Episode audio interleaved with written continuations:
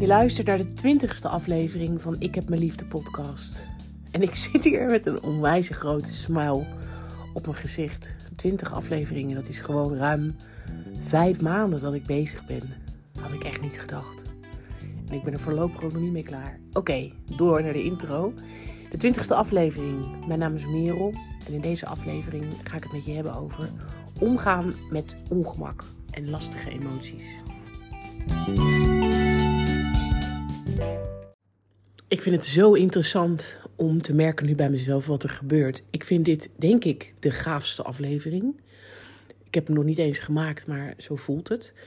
En dat komt omdat ik het een ongelooflijk belangrijk onderwerp vind. Omdat ik er vroeger heel slecht in was. En dat ik de afgelopen jaren nou, best veel stappen heb gezet op dit gebied. En ik merk dat ik er zoveel over wil vertellen dat ik niet meer weet waar ik moet beginnen. Dus ik heb er echt even goed over gezeten. Een paar dagen dingen opgeschreven, mijn gedachten, uh, zeg maar, allemaal de revue laten passeren. En in mijn hoofd nu wel een, um, een duidelijk verhaal gemaakt. En om je een beetje houvast te geven, vind ik het fijn om een klein beetje te vertellen wat de opbouw van deze podcast, van deze aflevering zal zijn. Het gaat dus over voelen, over het omgaan met ongemakkelijke emoties. En ik begin dus even met een stukje theorie. Dus wat is nou eigenlijk, wat zijn emoties? Wat, wat is nou het verschil tussen voelen en gevoelens en emoties? Dus hoe werkt dat?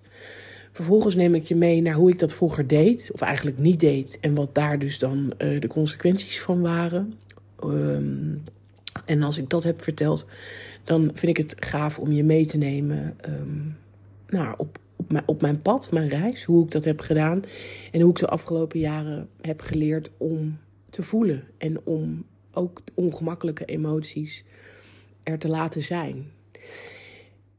Dat is een beetje de opbouw. En um, waar ik mee wil beginnen is zeggen dat ik geloof dat dit um, iets is wat heel veel mensen wel zullen herkennen. Het is namelijk mens eigen om um, ongemakkelijke emoties um, heel irritant en stom te vinden. En om ons ervan voor af te sluiten. Dat is bijna, volgens mij bij elk mens is dat zo. Dat is fysiek. Onze hoofden, onze koppen, die haten ongemak. Dus op het moment dat er iets gebeurt, dan wil jouw, uh, jouw lichaam, jouw hoofd, wil je eigenlijk in veiligheid brengen. Ook al is er niet direct gevaar, maar zo wordt het dan wel gevoeld. Um, dus wat we doen, het weglopen en wegduwen, uh, verstoppen, negeren, verdoven, is eigenlijk heel menselijk. Maar op het moment dat we onze emoties niet uiten, maakt het ons uiteindelijk ziek. En ik ben echt een enorme, hoe zeg je dat? Felle eigenlijk hierin geworden, omdat ik mezelf zo ziek heb gemaakt. En dat ik hoop dat we heel langzaam steeds meer hierover gaan vertellen en leren. En weet je, het is eigenlijk helemaal niet zo heel moeilijk om het te doen. Alleen je moet wel een soort van drempel over. En ik hoop dat, uh, nou, dat ik door, door hier zo open over te zijn, dat ik in ieder geval mijn steentje bijdraag. Om de wereld een stukje mooier te maken. En om misschien één of twee mensen te helpen om hier voortaan anders mee om te gaan. Dat, is, uh, dat zou fantastisch zijn. Wat ik net al zei, ik wil beginnen met een stukje theorie. En dat ga ik voorlezen van de website e-openings. Dat is van een dame die heet Yvonne Smit. En zij werkt als uh, natuurgeneeskundig therapeut, hypnotherapeut en leefstijl- en life coach. Um, ik vind haar website, ik ken haar verder niet, maar het stukje wat ze hierover heeft geschreven vind ik uh, nou, prachtig. En lees ik daarom ook graag aan je voor. En het heet Wat doen emoties met je? Luister. De termen voelen, gevoelens en emoties worden vaak door elkaar gebruikt. Toch is er een verschil.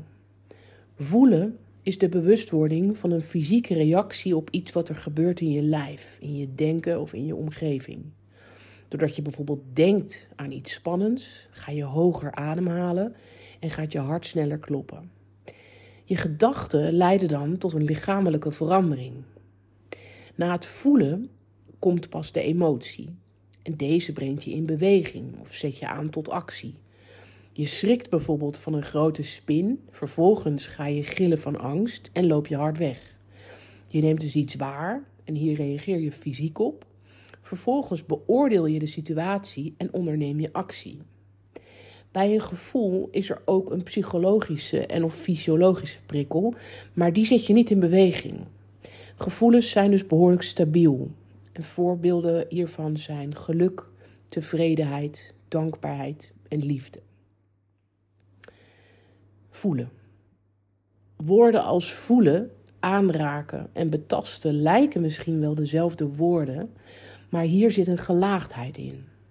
Het gaat om contact met de binnenwereld en buitenwereld. Het verschil zit hem daarbij vooral in de diepte van het contact, de emotie die hierbij wordt aangeraakt en de intentie om daar iets mee te doen. Als je iets betast, blijf je aan de buitenkant van het object. Het heeft fysieke eigenschappen.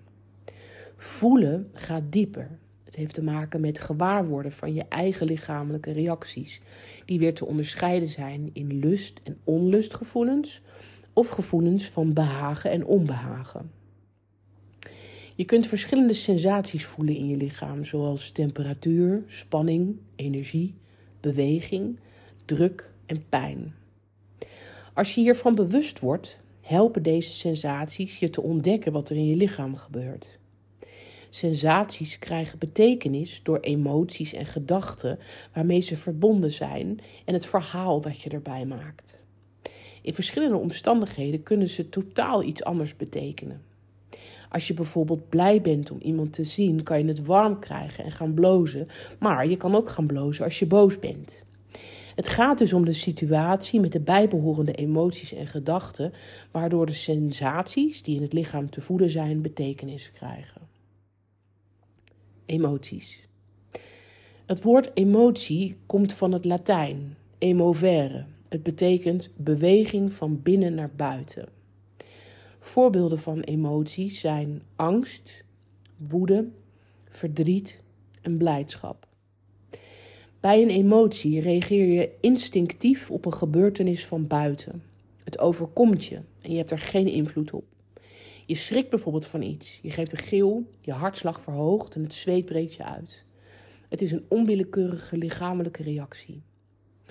De emotiereactie is kort van aard, hooguit een paar minuten, en dan verlaat het je lichaam weer. Het is energie die in en ook weer uit je lichaam kan stromen. Als je de emotie ervaart en weg laat vloeien, is er weinig aan de hand. Maar als je de energie van de emotie vasthoudt in je denken of in je lichaam, kan het een eigen leven gaan leiden. En dit is wat er vaak gebeurt. We gaan over onze emoties nadenken en we maken er een eigen verhaal van. Dit verhaal kan in gedachten steeds groter worden. Hier gaat het lichaam vervolgens op reageren met bijbehorende gevoelens. Zo kan een kleine schrikreactie bijvoorbeeld onbewust opgeblazen worden tot iets heel groots, waar je zelfs nachtmerries van kan krijgen. Verhalen die je lang genoeg in stand houdt, ga je geloven. En je gevoelens worden dan denkbeelden. Emoties zijn niet slecht als je er maar niet door laat beheersen. Dan wordt het namelijk moeilijker om zuiver te voelen en waar te nemen. Hierdoor kan je de situatie vaak niet meer helder beoordelen, waardoor je verkeerde keuzes gaat maken en verkeerde acties gaat ondernemen. We hebben als volwassenen geleerd onze emoties te beheersen, waardoor het uiten van onze emoties minder iets van onszelf is, maar meer van wat er van ons verwacht wordt gecreëerd, die, door onze opvoeding, ons geloof, onze cultuur en de maatschappij. Onze emoties worden ook onderdrukt of afgeremd door onszelf als er pijnlijke en beschadigende gebeurtenissen zich voordoen. Wanneer deze pijn, fysiek en of psychologisch, te groot wordt, kan dat leiden tot verharding of verkilling we creëren dan overlevingsmechanismen die onze natuurlijke gevoelsbeleving verstoren, waardoor we ons afsluiten voor de pijn van de emoties. Hierdoor worden de emoties en ervaringen in je lichaam opgesloten. Het kost je lichaam veel kracht en energie om deze gevoelens te onderdrukken, waardoor er uiteindelijk een moment komt dat het niet meer vol te houden is. Je loopt vast, je lijf gaat reageren, het voelt gespannen en kan verschillende pijnsignalen gaan doorgeven. Als er dan in het dagelijks contact met je omgeving, dus bijvoorbeeld je werk, je gezin of met vrienden, iets fout gaat, gaan de emoties eruit komen in de vorm van onverklaarbare huilbuien, woedeaanvallen, depressies, uitputting, angsten, nachtmerries en allerlei andere lichamelijke en of geestelijke spanningsklachten. Nou, ik ben, ik ben er gewoon stil van. Dit is uh, best wel goede materie, toch?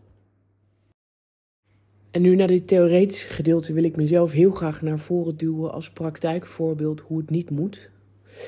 En daarvoor neem ik je mee naar het jaar 2014. Um, ehm, in de jaren voorafgaand aan dat jaar heb ik mezelf ongelooflijk de vernieling in geholpen. Op alle mogelijke manieren.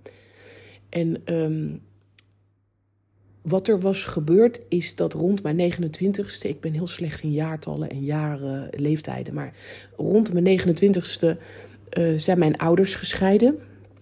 Mijn uh, vader die was verliefd geworden op een andere mevrouw. En dat, dat, zorgde voor een hoop verdriet. Heel naar, natuurlijk heel verdrietig ook voor mijn moeder, maar ook voor hem. Maar heel vervelend en ik vond het heel heftig om, om, om dat mee te maken. En daar onderdeel van te zijn en nou, om te voelen wat dat met mij deed. En twee weken nadat mijn moeder had ontdekt dat mijn vader dus verliefd was op een andere mevrouw en dus hun huwelijk zag stranden en ook besloten dat het dus stopte, kwam ik er zelf ook achter dat de, mijn toenmalige partner ook verliefd was op iemand anders en niet meer met mij verder wilde. We hadden net een huis gekocht, daar woonden we een jaar.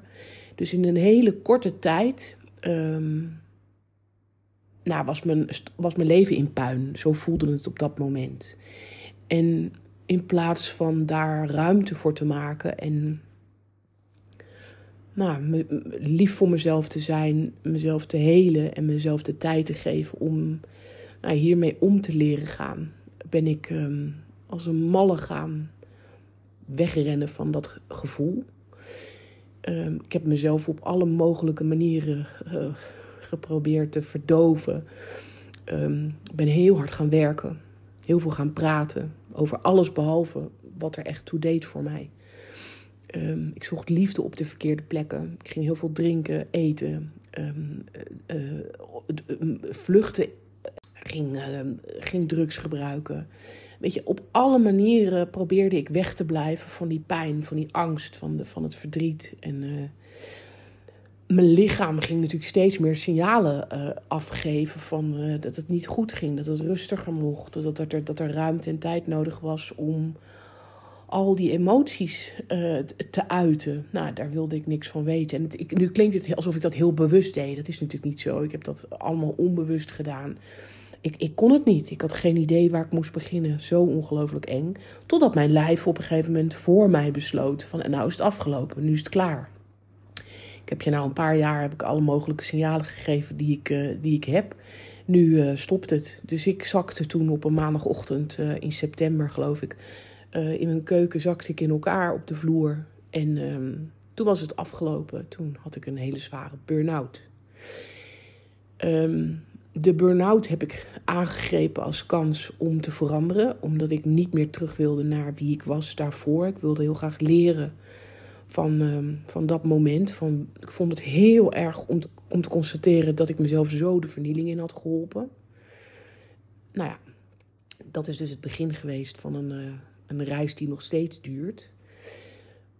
Maar wat ik je wil laten uh, weten en, en, en, ook voelen misschien wel, is, is hoe dat op dat moment was. En dat wil ik graag doen. Ik had daar net bij het voorbereiden van de podcast had ik daarover na zitten denken van hoe kan ik dat nou het beste duidelijk maken. En dat is door je de inleiding voor te lezen van mijn boek. Ik vind dat erg mooi voor, uh, hoe zeg je dat? Die inleiding die maakt um, goed duidelijk hoe ik er op dat moment aan toe was. Daar komt ie. Hoe is je thuissituatie nu? Haar ogen kijken me rustig maar doordringend aan. Ik kijk terug en slik. Shit. Ze kijkt weer recht bij me naar binnen. Uh, nou, zeg ik net iets te luid. Daarmee bedoel je vast niet welke kleur mijn bank heeft, hè? Ik lach hard en daarna is het stil. Nee, dat bedoel ik inderdaad niet, Merel. Heb je een relatie of ben je alleen? Dit. Hier wil ik vanaf. Grappen maken terwijl ik pijn voel. Me groter voordoen dan ik ben. Belangstellende vragen weglachen. Terugkaatsen met een snelle grap. Of ze voor zijn met een gordijn van woorden waarachter ik me kan verstoppen. Niemand mag me zien, want ik ben Merel en ik kan alles alleen. Oh, wat ben ik sterk. Maar ik kan niet meer. Ik ben op. Ik voel me eenzaam en ontzettend verdrietig en in de war. Ik geloof dat ik de liefde niet waard ben, dat elke man bij me weg zal gaan. En ik wil niet alleen blijven. Ik ben bang voor mijn lelijke gedachten. Daar moet het over gaan. Vanaf nu mag het nergens anders meer overgaan. Ik heb geen relatie. Ik ben alleen. Dat dacht ik al, zegt Ineke. Laten we het daar eerst eens over hebben. En toen was de beerput open die ik jarenlang had volgestopt met al mijn verdriet, pijn, angst, schaamte en onzekerheid. En in dit stuk zit ik dus tegenover Ineke. Ineke is mijn acupuncturiste. En ik ben, um, toen ik dus uh, die ochtend, die maandagochtend, in elkaar zakte op de keukenvloer.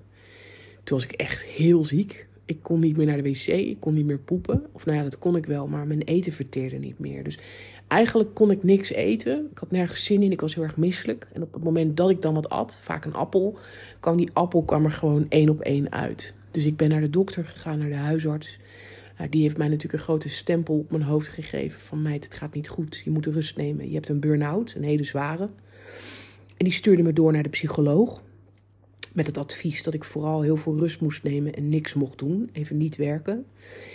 Dat heb ik gedaan. Ik ben zeker ook naar de psycholoog gegaan. Maar tegelijkertijd ben ik, uh, heb ik contact opgenomen met Ineke. En heb ik haar verteld over van joh, mijn darmen zijn stuk. Nou, toen mocht ik gelijk langskomen. Terwijl ze eigenlijk geen plek had voor me. Um, en dus ik, ik, ik had twee spoortjes lopen. Twee treintjes zijn op dat moment gaan rijden. Dus de, zeg maar, de huisarts met de psycholoog en de, uh, mijn acupuncturist. En Ineke heeft mij geholpen om op een meer holistischere manier natuurlijk te kijken van... dit is hoe je lijf er nu aan toe is. Dit zijn de signalen die het nu afgeeft. Laten we even kijken, wat is er gebeurd? Weet je, hoe heeft het zo ver kunnen komen? Um, en um, hoe gaan we de balans herstellen? Maar ook hoe gaan we zorgen dat dit niet meer gebeurt? Dus hoe kun je jezelf hier, gaan, uh, hier tegen gaan wapenen? Uh, waar mag je aan de bak? Nou, dat is natuurlijk heel uh, waardevol en rijk geweest dat ik allebei die trajecten zo heb aangevlogen. Althans, zo zie ik het zelf. Dus ik heb het een en het ander gedaan. En dat, ehm, die combinatie die bleek goud achteraf. En met de psycholoog sprak ik um, in een aantal sessies, heel, vooral heel praktisch.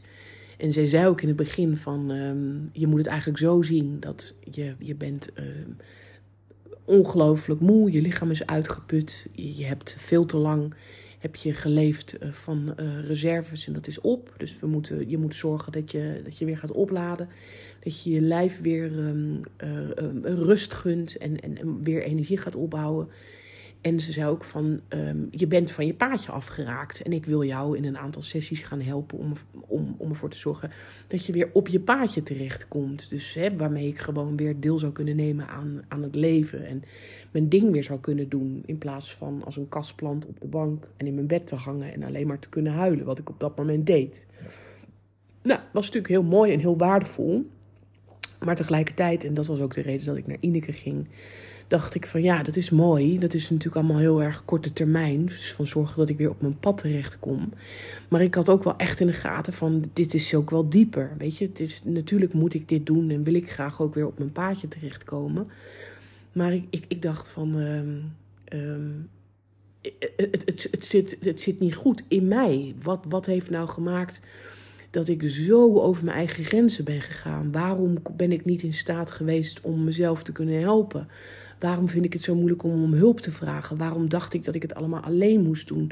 Waarom ben ik zo hard geworden? En ik denk dat daar, daar wil ik wat aan doen. Ik wil veranderen als mens. Nou ja, um, ik wil zachter worden. En daar heeft Ineke mij uh, ongelooflijk bij geholpen. Dus in de, in de maanden nadat ik uh, in elkaar was gestort, heb ik ehm, in negen maanden was ik thuis. Sowieso heb ik niet gewerkt. Heb ik gewerkt aan mijn eigen herstel. En is het me gelukt om in die tijd de verbinding met mezelf terug te krijgen. En um, nou, heb ik hem ook veel sterker gemaakt dan die ooit was. En dat is na die negen maanden natuurlijk gewoon verder gegaan. Dat is niet een, een, een, een traject wat stopt. Of ik was ook echt nog niet klaar na negen maanden. Maar ik was wel weer in staat om te gaan werken en om deel te nemen aan, aan het leven en aan de maatschappij. Maar ik was wel ontzettend veranderd. Echt bizar. En wat het dan zo veranderd was aan mij, is dat ik weer één geheel was. Dus mijn hoofd en mijn lijf, die communiceerden weer samen. Ik kon mijn lijf weer voelen. En um, ik vertrouwde ook veel meer op wat het zei, op, op de signalen die het gaf. En dat voelde heel eng, heel kwetsbaar, omdat ik heel lang, in, jarenlang in mijn hoofd had geleefd. Maar ook heel mooi. Eh, een, soort van een continue dans tussen eh, aan de ene kant hoe ik vind heel eng wat ik aan doen ben en tegelijkertijd ook voelen het is goed zo, dit is mijn pad, dit is hoe ik het nu wil uh, bewandelen. En ik was um, um, erachter gekomen wie ik, wie ik ben, wie ik wil zijn, wat ik belangrijk vind in het leven, hoe ik, hoe ik wil leven, uh, wat ik wil doen, hoe mijn, hoe mijn leven eruit um, mag zien en hoe ik dat er graag wil. Uh, hoe ik me graag wil voelen. Wat ik uh, voor mens wil zijn. Nou, had ik, daarvoor had ik echt geen idee. Ik was alleen maar als een mofo aan het werken en aan het gaan. En nou, weet je, dat is de bekende red race. Gewoon go, go, go. Heel onbewust bezig zijn. En de dingen doen waarvan ik dacht dat ik ze moest doen. En nou waarvan ik ook heel erg voelde dat ik ze moest doen door de verwachtingen van andere mensen. En daar wilde ik heel graag aan tegemoet komen. Ik had helemaal geen idee wat ik zelf belangrijk vond. Echt niet. Ik uh, had een hele grote bek. En uh, ik deed alsof ik het allemaal wist, maar ik was zo ongelooflijk onzeker. Dus een, prachtige verandering. En uh, die reis die duurt nog steeds. En gelukkig um, um, houdt die denk ik ook nooit op. En iets wat dus ook veranderd was en wat ik had geleerd is mezelf zien. Helemaal. Met alle mooie kanten, maar ook de donkere kanten en de moeilijke dingen. En dus ook de emoties en de dingen die ik voelde, mocht er allemaal zijn. En die begon ik ook steeds meer te waarderen en ook te leren kennen als signalen en als, als hulpjes. En niet meer als eng. En natuurlijk waren ze nog steeds irritant en ruk en moeilijk af en toe. Maar um, het waren gewoon richtingaanwijzers. Zo ben ik er naar gaan kijken. Dus wat ik vanaf dat moment anders ben gaan doen, is dat op het moment dat mijn lijf of mijn emoties um, signalen gaven, ging ik even ernaar kijken. Dus bij een stijve nek, of uh, als ik me heel erg moe voelde, of als ik heel erg huilerig was, verdrietig, gek gevoel in mijn buik, uh, raar gevoel in mijn onderrug, um, onrustige huid, Um, of juist heel erg hyper blij um, of somber. Me alleen voelen, niet connected voelen. Dat waren allemaal momenten waarop ik dacht: hey, even zitten, even voelen, even, even inchecken bij mezelf. Kan ik, kan ik erachter komen wat ik, wat ik heb gedaan, of wat ik juist niet heb gedaan? En dat was altijd, was was er dan iets, kwam er iets naar boven. Dus ik was dan bijvoorbeeld, had ik niet goed voor mezelf gezorgd. Had ik te weinig pauze genomen. Had ik te veel vergaderingen achter elkaar gehad. Had ik te veel mensen achter elkaar gezien. En uh, te weinig tijd voor mezelf. Dus te weinig hersteltijd. Gewoon even alleen zijn, even weer opladen. Uh, te weinig naar buiten, te weinig de natuur in. Um, altijd gewoon signalen. Allemaal dingen van hey, ik doe nu dingen die niet goed voor mij zijn, die niet passen bij mijn waarden, die niet goed zijn voor mijn gezondheid. Ik, ik mis dit. Ik, ik, moet, ik, moet, ik, ik ga dat veranderen. Ik ga er nu iets aan doen. Dus echt signaaltjes, signalen. Um, en dat is zo'n groot verschil met, met daarvoor, wat ik je vertelde. Dus dat ik mezelf eh, al die jaren de vernieling in heb geholpen. Ik krijg daar nog steeds een klein beetje buikpijn van, ook als ik daarover nadenk. Dat mijn lijf begon echt wel in, natuurlijk in, in het begin met kleine signaaltjes, met, met, met piepjes van hé, hey, let eens op, um, ik heb aandacht nodig, doe eens wat rustiger aan. Ik heb tijd nodig om uit te rusten, om bij te komen, om, om op te laden, om het verdriet te verwerken en een plek te kunnen geven, of om het te kunnen uiten, of de blijdschap of de pijn of wat dan ook, om het te kunnen doorleven, om even pas op de plaats, om er, om er daarna weer tegenaan te kunnen gaan. Maar dat deed ik niet. Ik negeerde het. En omdat ik mijn lijf negeerde en daarmee dus ook mezelf afwees, hè, maar even terug naar het lijf, begon mijn lijf te piepen en te kraken. Ik had bijvoorbeeld heel vaak last van mijn schouders en van mijn nek. En ik weet dat aan het feit dat ik voor mijn werk zoveel achter de computer zat. Dus ik ging één keer in de zoveel weken zat ik weer bij de fysiotherapeut huilen dat ik zo'n pijn in mijn nek had. Weet je, ik had, het, zat zo vast dat als ik dan mijn hoofd wilde bewegen, dat mijn hele romp dan meeging. Nou, en dat gebeurde gewoon uh, om de zeven weken of zo, weet je. Dus echt best wel gewoon vaak. En dan Natuurlijk stelde de fysiotherapeut dan vragen van... nou, nou, gaat niet goed, heb je veel stress of wat dan ook. En dan liet ik heel sumier iets vallen of los. Of dan zei ik inderdaad dat het druk was op mijn werk... of dat ik me even uh, iets minder voelde, maar dat het wel weer beter ging. En weet je, dan stond ik weer met een tennisbal tussen mijn rug en de muur in te duwen. Of dan kreeg ik weer een nieuw hoofdkussen aangesmeerd. En dan liep ik vervolgens fluitend naar buiten. Dan had ik natuurlijk eigenlijk niks verteld, niks losgelaten... En dan kon ik er weer een paar weken tegenaan. Nou, dat was natuurlijk niet echt wat ik nodig had. En iets anders, wat ook zo heftig was eigenlijk, is dat uh, vlak na de scheiding en ook toen mijn eigen relatie stopte, kreeg ik heel erg last van acne. Dus mijn kaken en mijn wangen zaten helemaal onder met grote ontstekingen. Oh, en ik schaamde me daar zo voor. Dat, had, dat deed ook gewoon heel erg pijn het waren natuurlijk, was ook best een, een, een moment waarop ik had kunnen denken van... nou, misschien wil dit me iets zeggen. Misschien moet ik het eens wat rustiger doen. Of misschien kan ik eens kijken naar die pijn. Of, ja, ik, ik, ik kon dat niet, ik had geen idee. Dus ik heb dat niet gedaan.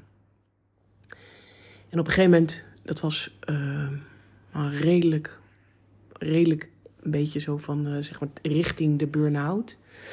Op een gegeven moment had ik het wel in de smiezen, dat ik dacht van... Uh, ik, ik kon best goed praten over hè, wat ik voelde, over de pijn en, en over de scheiding. En ik, dat vooral. Ik kon goed vertellen over wat er was gebeurd. Dus over mijn ouders en over mezelf. En dan zeiden mensen ook vaak van, nou gelukkig kun je er wel heel goed over praten. En dat geloofde ik in het begin, wilde ik dat natuurlijk zelf ook heel graag geloven. Maar uiteindelijk voelde ik dat, dat, dat het niet klopte. En dat ik, dat ik het wel heel goed kon vertellen allemaal. Maar dat ik dus niet voelde wat ik zei. En toen ben ik gaan googlen. Uh, en toen kwam ik uh, uit uh, bij een haptonoom. Google zei, ga jij daar maar even heen. en ik ben toen naar die dame toegegaan in Utrecht. Een hele lieve vrouw. En die heeft echt heel erg de best gedaan. En nou, de, alles uit, uh, hoe zeg je dat, het, register opengetrokken en alles uit de kast gehaald om mij te helpen.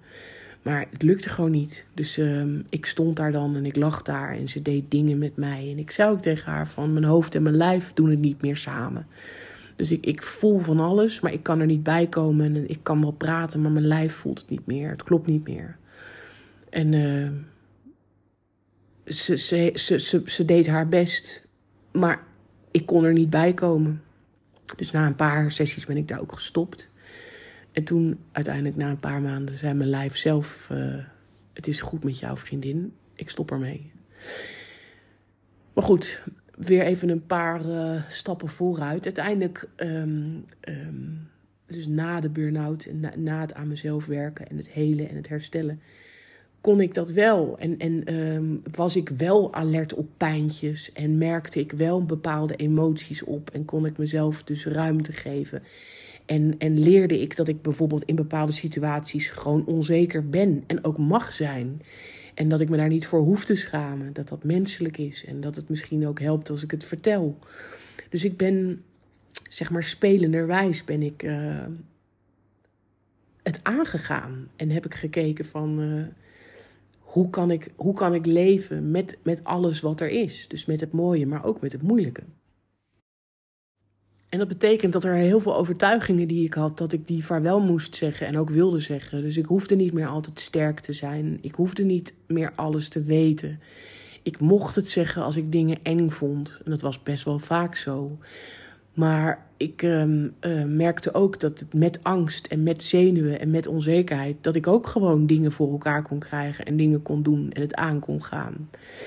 En um, ik merkte dat ik niet uh, zwak ben als ik mijn gevoelens toon. En ik leerde dat dat juist uh, zorgt voor verbinding. En dat als ik vertel dat ik ergens last van heb of dat ik het iets moeilijk vind of eng vind, dat andere mensen zich daardoor ook meer openstellen richting mij. En dat je dan een soort van gedeelde smart is halve smart krijgt. En dat ging natuurlijk niet in een week tijd. Weet je, daar heb ik jaren, jaren, jaren over gedaan. En daar ben ik nog steeds ben ik dat aan het leren en aan het, uh, vooral door het te doen. En dat heeft me zoveel gebracht. Dus alles wat ik daarvoor zo ongelooflijk hard had weggeduwd. En wat er niet mocht zijn. En uh, nou, wat ik mezelf niet toestond, mocht er ineens wel allemaal zijn. Ja, echt bizar. En als ik dit nu zeg, krijg ik ook een hele grote glimlach. Mooi is dat. Ik uh, heb al vaker gezegd, ik gun iedereen een burn-out. Ik heb het echt op, het moment, op het moment zelf, dat jaar, die negen maanden thuis, heb ik het verschrikkelijk moeilijk gevonden. En um, was het ook een hele donkere periode. En ben ik heel bang geweest. En dacht ik van, het komt nooit meer goed. Nou ja, dat is het dus wel goed gekomen. En um, sterker nog, wat, wat, wat ik, waar ik ook heel dankbaar voor ben is dat ik toen ik ziek werd in 2018, dus toen eigenlijk de MS begon, alleen wisten we dat toen nog niet en dachten we dat het een herseninfarct was, ging ik weer zo'n traject in en gebeurde er natuurlijk weer hele enge dingen en liep mijn lijf me in de steek en kreeg ik weer te maken met een, een, een verschrikkelijke uh, gevoelens van rouw en verdriet en angsten. En had ik het gevoel dat ik stikte. En tegelijkertijd dacht ik: hé, hey, dit wat ik nu voel, heb ik al eerder meegemaakt. Dat was toen met de burn-out. Toen de beerput open was gegaan en met terugwerkende kracht alles wat ik had weggestopt zich aandiende. En wat ik dus één voor één allemaal uh, opnieuw heb beleefd en een plek heb gegeven en op heb gekoud, gebeurde nu weer. En het maakte het uh, niet leuker, maar wel makkelijker. Dit is een beetje raar. Nu lijkt het net of ik van de Belastingdienst ben, maar het hielp me enorm. Uh, en het, het, zorgde dus ook dat ik, dat ik vertrouwen um, voelde. Zelfs op de meest donkere momenten wist ik van ik ga er niet aan onderdoor. Ik stik niet, ik ga niet dood, ik, uh, ik kan dit aan, ik overleef het. Als ik er maar gewoon doorheen zwem, het wordt straks weer een keertje licht. Nou, dat is heel fijn. Ja, dat is stom. Dat is niet fijn. Het is eh, een geruststelling. Dat is een goed, goed woord. En zo eh, gaat het nog steeds. Zeg maar door het ziek zijn, door het hebben van MS en alles wat daarbij komt kijken. En uh, dus het, het, het, het, levend verlies, de chronische rouw die er is. Uh, toch ook de onzekerheid en de angst. De wat nou alsen en de alsdannen. En uh, nou, het verdriet van, van, van mijn, lijf wat niet doet wat ik wil. het vaak dingen moeten afzeggen het niet meer mee kunnen komen met vriendinnen, um, veel alleen zijn, um, me, me, eenzaam voelen, uh, mezelf heel zielig vinden, maar ook heel sterk en trots en, en, en zacht zijn. En weet je, er gebeurt zo verschrikkelijk veel. En al die emoties, die, uh, die had ik vroeger echt. Och, dat had ik allemaal niet aangekund. En nu wel. Lekker voelt dat om het zo te kunnen zeggen. Ik kan ze aan, die. Uh, emoties. En daarnaast dat ik ze aan kan, weet ik ook veel meer erover. Ik heb veel geleerd. Ik weet bijvoorbeeld dat ik het niet kan oplossen. Dat ik dat wel heel graag zou willen, want ik ben erg oplossingsgericht en ik hou van controle. Maar ik weet dat die zware gevoelens, het, het, het echte ongemak, de grote pijn, kan ik niet in een quick fix wegmaken die is er. Die dient zich aan en die.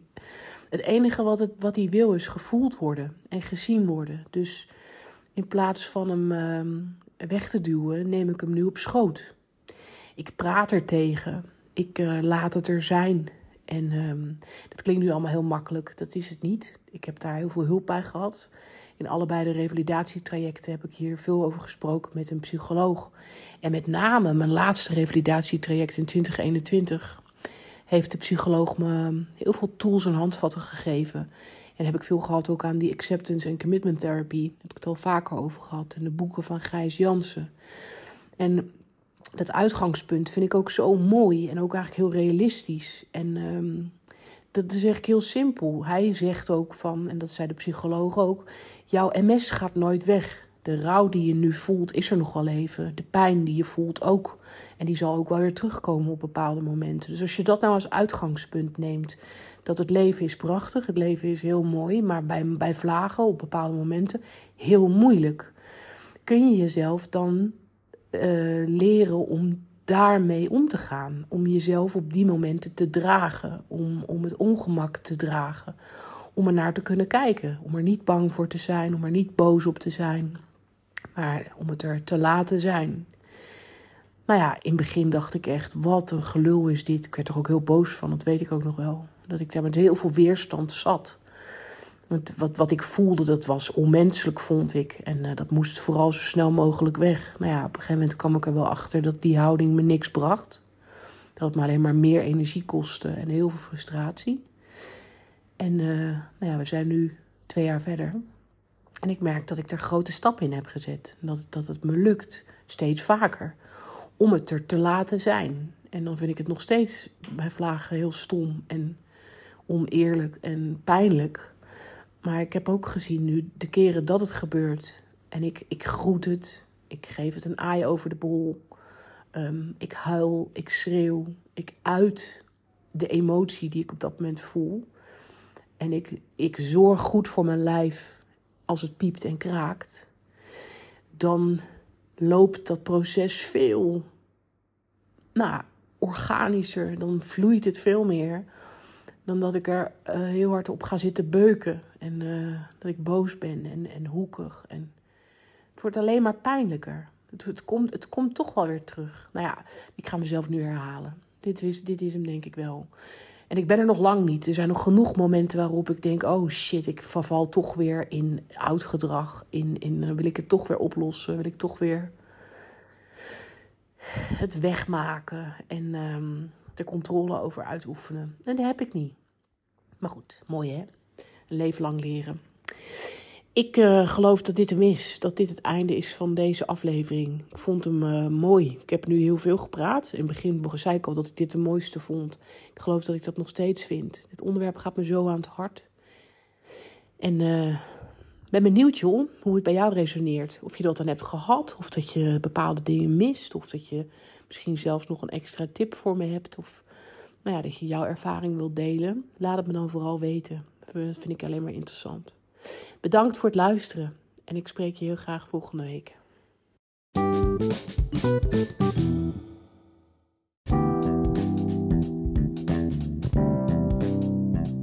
Heb je nou genoten van deze podcast? Leuk, daar doe ik het voor. Wil je me dan ook gelijk helpen? Als je deze podcast leuk vindt, kun je hem beoordelen in jouw favoriete podcast-app. Bij Spotify kan je sterretjes geven en bij Apple Podcast kun je ook een beoordeling schrijven of een recensie zelfs, of feedback. En als je dat doet, wordt die beter gevonden. Dus dan kunnen er steeds meer mensen naar luisteren. En dat lijkt me zo gaaf. Dankjewel voor de moeite en tot de volgende keer. Thank you.